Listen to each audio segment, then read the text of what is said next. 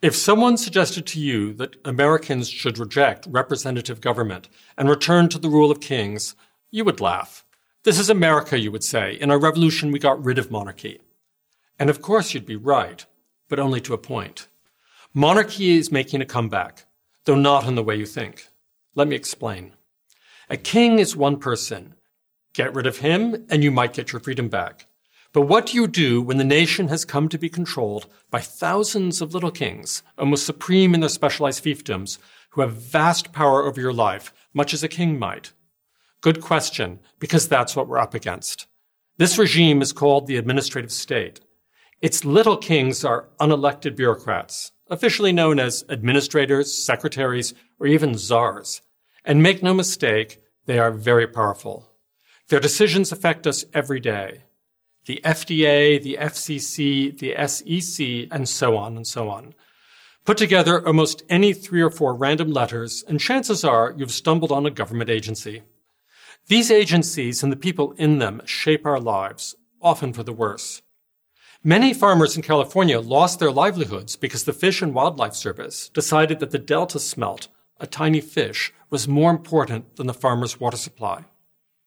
That decision may have been right or it may have been wrong. My point is simply that the decision should have been made by our lawmakers who are accountable to us at the next election. Those farmers are among the millions of hardworking people directly hurt by the administrative state. And many more millions have been indirectly hurt, such as all those discouraged from even starting a business by miles of bureaucratic red tape. This is not an argument against government regulation per se, but against regulation imposed by bureaucrats rather than by our elected lawmakers, whom we can hold accountable at the next election. Here's the larger danger. As bureaucracy grows, individual freedom diminishes. How do we get into this mess? And more importantly, how do we get out of it? America's founders recognized the problem. They didn't like being told what to do by people they hadn't voted for. They built all kinds of protections into the U.S. Constitution, starting with its very first line after the preamble. All legislative powers herein granted shall be vested in a Congress of the United States, which shall consist of a Senate and House of Representatives. All legislative powers, not some. This means only Congress can make the nation's laws. Congress thus cannot divest itself of that power to a bureaucracy. And that's how America operated for most of its first hundred years.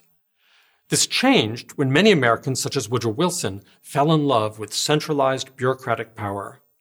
Wilson was a university professor before he moved into politics and eventually became president in 1912. A self-described progressive reformer, he was impatient for power. He wasn't interested in persuading the American people to come over to his point of view. That would take too long. So instead, he aimed to shift lawmaking power out of Congress and into the hands of a professional class of government workers, in other words, bureaucrats. Franklin Roosevelt, who served in Wilson's cabinet, perfected his mentor's vision when he became president. For him, as for Wilson, there were few problems that administrative power couldn't solve. FDR's presidency produced an alphabet soup of new government programs that vastly expanded the administrative state. And since then, it has grown even more dramatically. Congress still passes laws, but it leaves it to the bureaucracy to fill in the gaps. And these gaps can be enormous. Consider, for example, the Affordable Care Act of 2009, what came to be known as Obamacare. The bill itself was over 2,500 pages, but Congress left much unspecified. So career government officials, elected by no one, went to work. And by 2013, there were an additional 10,000 pages of regulations. So how do we rein in these faceless monarchs? First, Congress should actually do its job and take responsibility for the laws it passes. Don't hold your breath. But they at least could do this. Congress should end legal immunity for bureaucrats who abuse their power. If they know they can be sued, they'll be a lot more sober about imposing rules others have to live by. Second, the courts should do their job. They must follow the law. That means protecting our constitutional freedoms, including our right to representative government. No more bureaucratic rulemaking. And finally, we have to do our job. We must assert our freedom in conversation, on the web, and in the courts. We don't want to be ruled by a king or thousands of little kings. As the founders would have said, no regulation without representation. I'm Philip Hamburger, professor of law at Columbia Law School and president of the New Civil Liberties Alliance for Prager University.